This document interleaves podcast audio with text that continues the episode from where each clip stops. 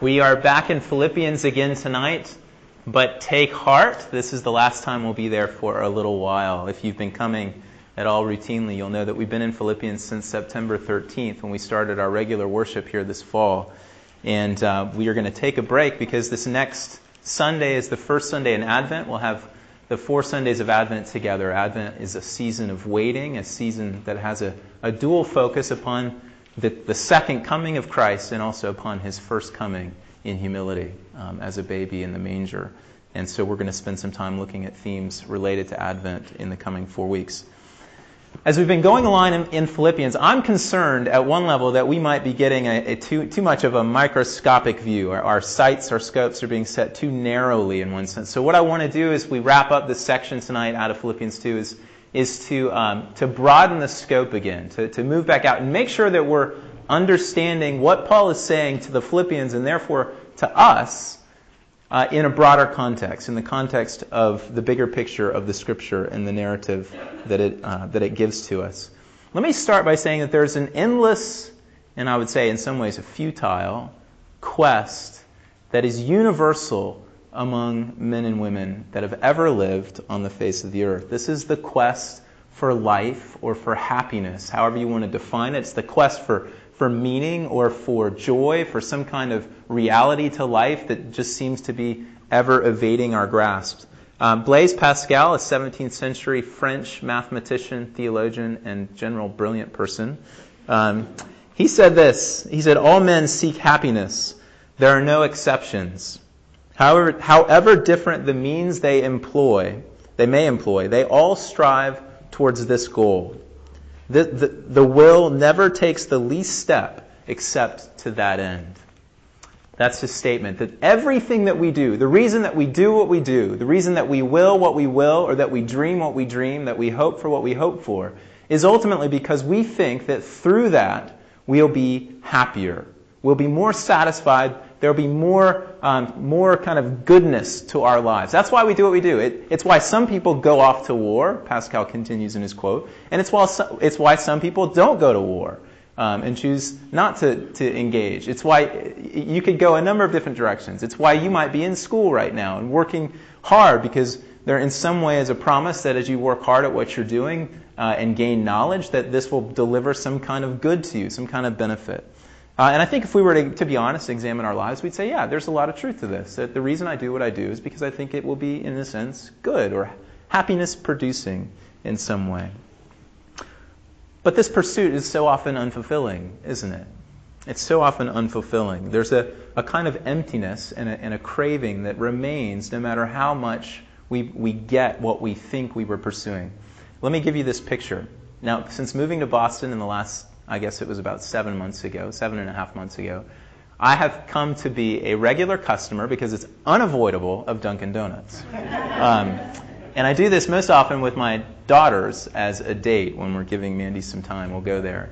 So, yeah, thanks for the Dunkin' Donuts cup. Um, imagine yourself walking into a Dunkin' Donuts, and I've actually become really uh, I've warmed up to the, to the Boston cream donut, I think, because I'm in Boston. Imagine yourself as a fan of the Boston cream donut walking into Dunkin' Donuts and, and ordering a dozen Boston cream donuts and sinking your teeth into a Boston cream donut, and yet there's no vanilla custard on the inside, or whatever it is on the inside. Just a disappointment. so you put that one down, and you take up the next one, and you take a bite out of the, the, the donut, and there's nothing on the inside. And with just as much hope and expectation, you do this a third, fourth, fifth, sixth, all the way up to a twelfth time, only to find yourself dissatisfied at the end. I wanted to use that just to illustrate the nature of our pursuit of happiness and joy in the world around us, in the things that we see around us. We take a bite, but there's nothing in the middle. This has been the way it's been from the beginning, at least in a biblical perspective. The reason for this kind of futility to our pursuit of happiness is that we do it in a way outside of our design. We do it in a way that's, that's ignorant of or that just disregards at some level God, the one who made us. And as long as we're pursuing life and joy in some way on our own, not as creatures who've been made with a particular design to function a certain way, but as gods, little g, who think that we can define and, and determine our own life in our own way, however we want to pursue it, we're going to find a level of futility and, and emptiness to what we do. That's the, the Christian claim. That's the claim of, of the church. So we can try hard, we can try hard, we can bite in, bite in, but to no avail. And this is the way it's been from the beginning. If you think about Genesis 3, the, the story of Adam and Eve, the, the, the, beginning of the entrance, and one of the ways that Christians describe this whole phenomenon in the world of pursuing life outside of God is we use the word sin. But the way this phenomenon began was, was through um, the serpent showing up and saying to, saying to Eve, Did God really say that you shouldn't eat from this tree of knowledge and good and evil? He says, Actually, if you eat from this tree, you're going to get what you're looking for. And she says, Oh, this looks really good to me. And so she leaves the way of God, pursues her own way, brings Adam into it, and the two fall together. And we live now in the consequences of that. But from the beginning, this has been the nature of the deception of this way of life, pursuing life outside of God. So, Paul, back to Paul for just a moment. Paul's audacious claim here in Philippians and to this church in Philippi, and really to us as well, is that um, true life is found in Christ all these other ways to pursue it, that it's found in Christ alone. He says it this way in 1 Corinthians. He says, For Jews demand signs, and Greeks seek wisdom. But we preach Christ crucified, a stumbling block to Jews and folly to Gentiles. But to those who are called, both Jews and Greeks, Christ, the power of God and the wisdom of God. He is the source of your life in Christ Jesus whom God made our wisdom and our righteousness and sanctification and redemption. Don't get lost on those big words. The idea is that Christ is life. Christ is life. Jews demand signs. So all the religious energy in the world of looking for truth and meaning. Greeks search for wisdom. So all the effort of humankind from the beginning to find knowledge and contentment in what we know and our mastery of our nature, you could sum up all of that energetic pursuit by Paul here saying that is obsolete. That's rendered ineffective in this critical hard issue of life. But that it's Christ crucified. This foolish message of a, of a crucified Messiah that is the key to all of life. Wherever you find yourself, whatever you think about Jesus, this is the key. And that's why it's an audacious claim, is, is what he's saying, is this is this is the answer that everybody's been looking for. This, this gospel this good news of what God has done in Christ Jesus. And so he says, and this is really the audacious claim, he says, so that's true. He says, now you Philippians, as you embrace this gospel, as you embrace this Lord Jesus in your life, as you lay down your lives and follow his ways and not yours, then you, as, as we've talked about in weeks past, as you pursue the life of a worthy citizen of the gospel, or as we looked at last week, as you work out your own salvation in fear and trembling, as you pursue these things, then your, your lives, you yourselves, will shine as lights in this world. In other words, you yourselves will have the life for which everyone else is looking. And it will shine in you and through you to the world around you.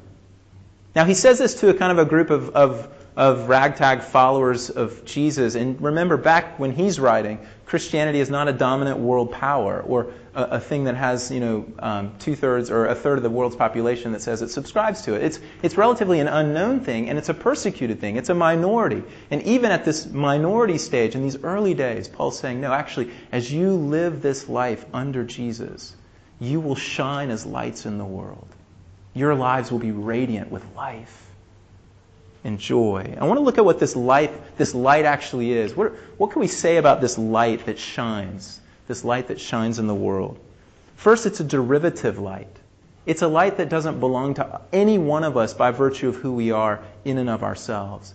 It's a light that's given to us by Jesus and is lived out through us. The life of Jesus shining through us. I have the, the illustration came to mind this week as I was sitting in my office which is sort of tucked in behind the Hancock Tower, and then there's another big building right in front of me. I don't know the name of it. It's kind of got a half circle on the top of it. And at one point, all of a sudden, I was looking down reading. All of a sudden, there was just a lot of light in my office, a lot more than normal. And I looked up, and that half dome, which kind of looks like the top of that window back there, that half dome had been hit by the sun, and the sun was just reflecting brightly off of that half dome into my room, into my office. That's the picture of the follower of Jesus shining as a light in the world. It's not our own light. It's a light that comes from somewhere, someone else, from Jesus, in us and then through us to the world. That's the picture. It's a derivative light. It's a light because it's ultimately, this is the second thing about the light, it's restored us to our design. Look at verse 15. That you may be blameless and innocent children of God, without blemish, in the midst of a crooked and twisted generation. What Paul is saying by these words of a crooked and twisted generation is that actually life outside of God, life when we live it on our own terms, life when we pursue it in something other than God, other than the way we were designed, leads to this kind of crookedness and twistedness. Another way of translating that word is perverted. It's something that was meant one way, but instead of being used in the way it was meant, it's being used in a completely different and foreign way. So instead of actually becoming a radiant light to the world, this life becomes a kind of black hole, an end that, that stuffs up everything good and becomes frustrated. And what Paul is saying is that when we come to Jesus, when we begin to work out this salvation, when God has worked in us, what happens is we're restored to our design. We're put back to the, to the way that we were made so that actually now we can become a conduit of the radiance and glory and light of God in our lives and through our lives into the world. So that's the way this is working. So you get these words of, um, he says in verse 14, he gives you something not to do. We've been talking a lot about our response to the gospel. He says, don't do anything with grumbling or questioning or complaining or bickering, however you want to talk about it. That you might be what? Blameless and innocent. Children of God without blemish. Think of those words blameless, innocent, without blemish. Being restored to your design as a creature means becoming holy. Light and life come through the holiness of the people of God. When we hold on and cling to the ways of, the ways of life outside of God, i.e., sin, we actually diminish. But when we walk in the restored path that God has made for us in Christ Jesus, we become light and life. So the second thing about this light is it's the restoration of each one of us back to our design so that we're not frustrated anymore. We're actually functioning and living in the way that we were created to live. The third thing to say, well, let me say actually on this, this thing about holiness, let me quote something from G.K. Chesterton's book, Orthodoxy. He says, The outer ring of Christianity is rigid, is a rigid guard of ethical abnegations and professional priests. But inside that inhuman guard, you will find the old human life dancing like children and drinking wine like men. For Christianity is the only frame for pagan freedom. But in the modern philosophy, the case is opposite. It is its outer ring that is obviously artistic and emancipated. Its despair is within. And what he's saying is that it's, it's only as we come into this life of Jesus, which he says is kind of on the outside, looks kind of formal and rigid and inhuman, kind of oppressive. And it certainly does look like that if, if, if you're kind of enjoying your freedoms uninhibited. But as you come, as you look at it, it sort of looks that way. But as you get on the inside, life is there, an abundance of life, a real life, a flowing life, dancing like children. I, I have three children and I watch them dance, especially the two little girls, and it's just the most beautiful, life giving, blissful thing that you can see is, you know, little Chloe or Savannah just kind of bouncing around in joy and, and, and spinning in, in their, their ballerina costumes and things like that. And that's the picture that we get of one who's been restored to this image of God, this, this place of holiness, without blemish, blameless, innocent. So that's the, the, the, one aspect, another aspect of light. The third thing I want to say is that this light, shining as lights in the world, is life. Very simply, it's life.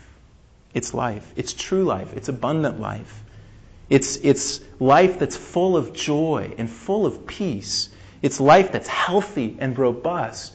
And, and, and it's got substance to it. It's not a shadow of the real thing. It is the real thing. It's not longing for something else. It is what it is. It's, it's life. It's joy. And it's not separating and, from the world and judging the world, but it's entering into the world and among and in the world.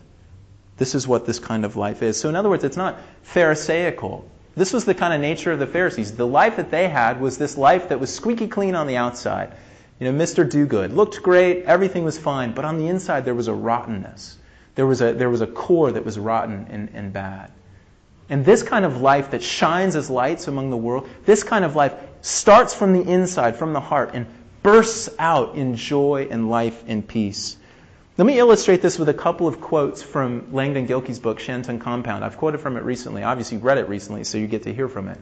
Um, but he gives these two pictures of, two, uh, of one group of people and then of an individual that show this kind of joy and life that this light that we have in Christ is. He says the Catholic fathers, they're a big group of Catholic uh, monks that have been put in this internment camp. This is in China in World War II. Um, Westerners were put in an internment camp, about 1,400 of them, for two and a half years. Uh, and they weren't poorly treated, but they didn't have a lot, and so a lot of true colors came out. He said the Catholic fathers possessed a religious and moral seriousness free of spiritual pride.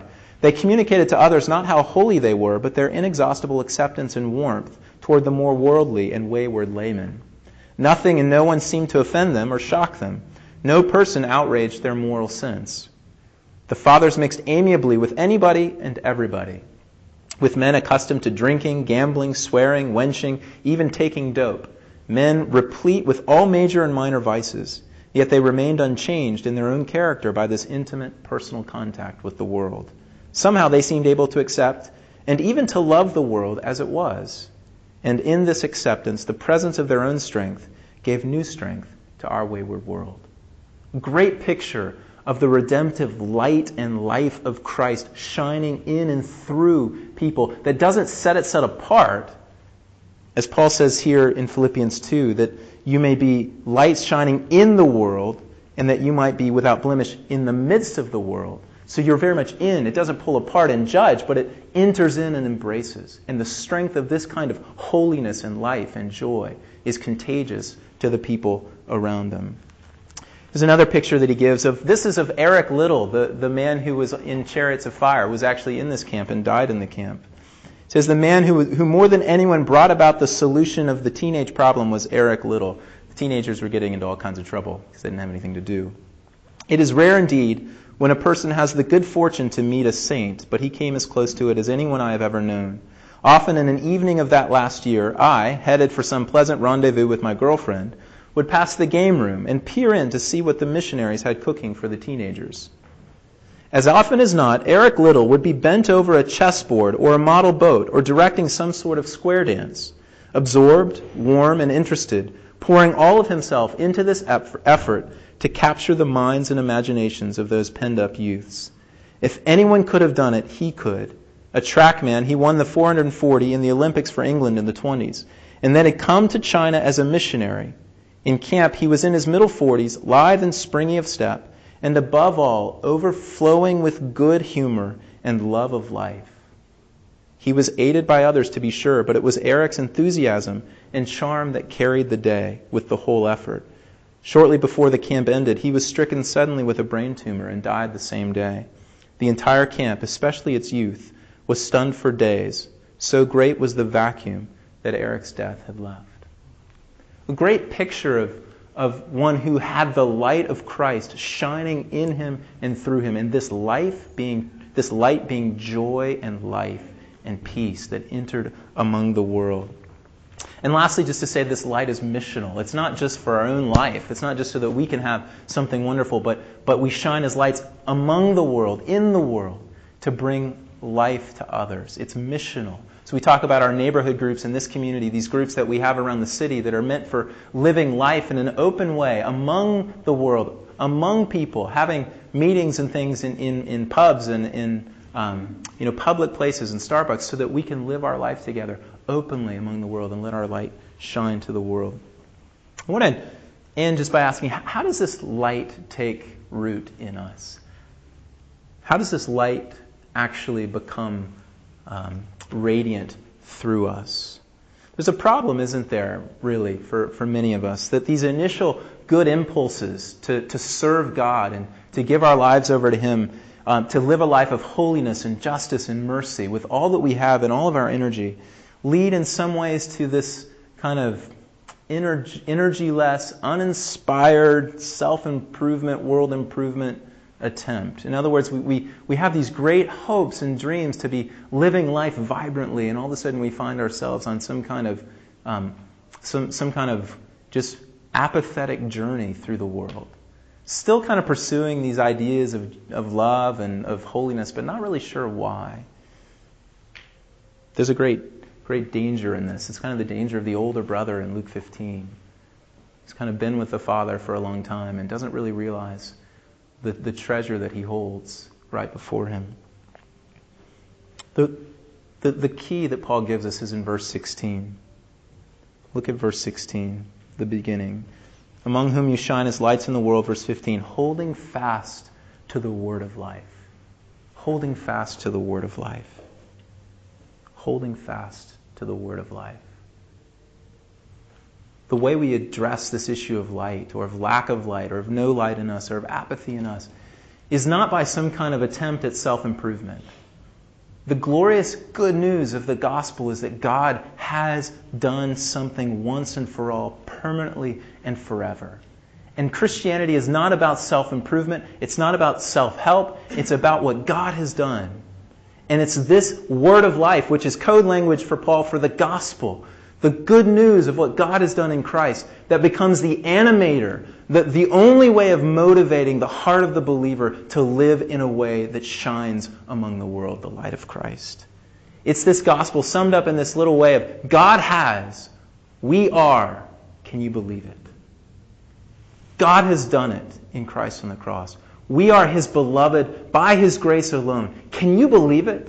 Can you believe that God has made you His own? That He's made you His own. The way of holiness that is the light that shines into the world arises only out of and is only arising from the native soil of the gospel. The good news of what God has done in Jesus Christ. The best motivation, the, the best motivation for this kind of living comes and arises out of this constant reflection at the beginning of every day. The beginning of our lives and the beginning of every day arises from this reality that God has, we are. Can you believe it?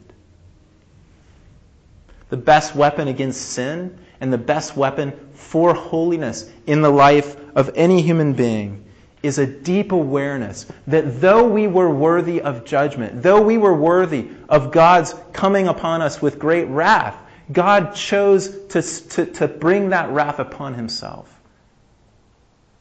In a mysterious and stupefying way. God put it upon his own son upon the cross. And so we look to the cross and see at the cross, this is the judgment of my attempts to live life outside of who God is.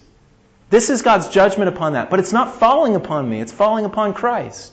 And all of a sudden, I find that in the cross, I see as well the reminder of the mercy and the forgiveness and the love that the, that the God who made the heavens and the earth has for me. Has, has for me, for me very personally, for you very personally, wherever you find yourself right now tonight. This love is for you. This mercy is for you. This forgiveness is for you. And as we see this love and the larger story of which it's a part, of God's wonderful work of new creation in the world and our having been given a, a, an inheritance in this with Christ. As we see this kind of love, we're propelled to holiness. We're propelled to working out our salvation with fear and trembling. We're propelled to living as worthy citizens of the gospel of Christ. If there's no light in and through our lives, if there's no real life and joy, we don't turn as Christians and begin to preach a kind of message of behavioral modification only. We do say repent. We say give up those things of living life your own way according to your own terms as your own God. And lay down your life again and embrace this reality and this truth that God has, we are. Can you believe it? This truth of the gospel at work. And it's the people who are intoxicated by this gospel literally drunk on this love of God, that will become the light shining among the dark and, and twisted world. So, this is how this light begins to take root in us. This is the claim of Christianity. Yes, you have to give up some things. You have to give up living life in your own, your own ways. You have to give up some things that might actually be really precious and dear to you your pleasure, your comfort, your knowledge, your reputation. Yeah, you have to give those things up give up things that, that may be dear. And, and these things to you may, may feel normal because they are normal in the world around us. They're normal in a world that's, that's twisted what was made to be straight. But then, as we give them up, when the light of Christ shines in the world through his people, and you brush up against it, all of a sudden something doesn't feel the same anymore. All of a sudden, that normalness to the life that you've been living and the, the life that people around you have been living feels like it's maybe not really what it's supposed to be. And you brush up against the light of Jesus in people like Eric Liddell and people like the Catholic Fathers in this camp, and you see that something's different, something's alive, something's been awakened in the heart. And you can't go back to what's normal. And this is the whole offer that Christianity, that Jesus makes to the people that he has made. Is that for those who say, I can't, I'm not trying anymore, I trust in you, and I give my life to you. That he resounds with this phrase God has done it. You are his children. Can you believe it?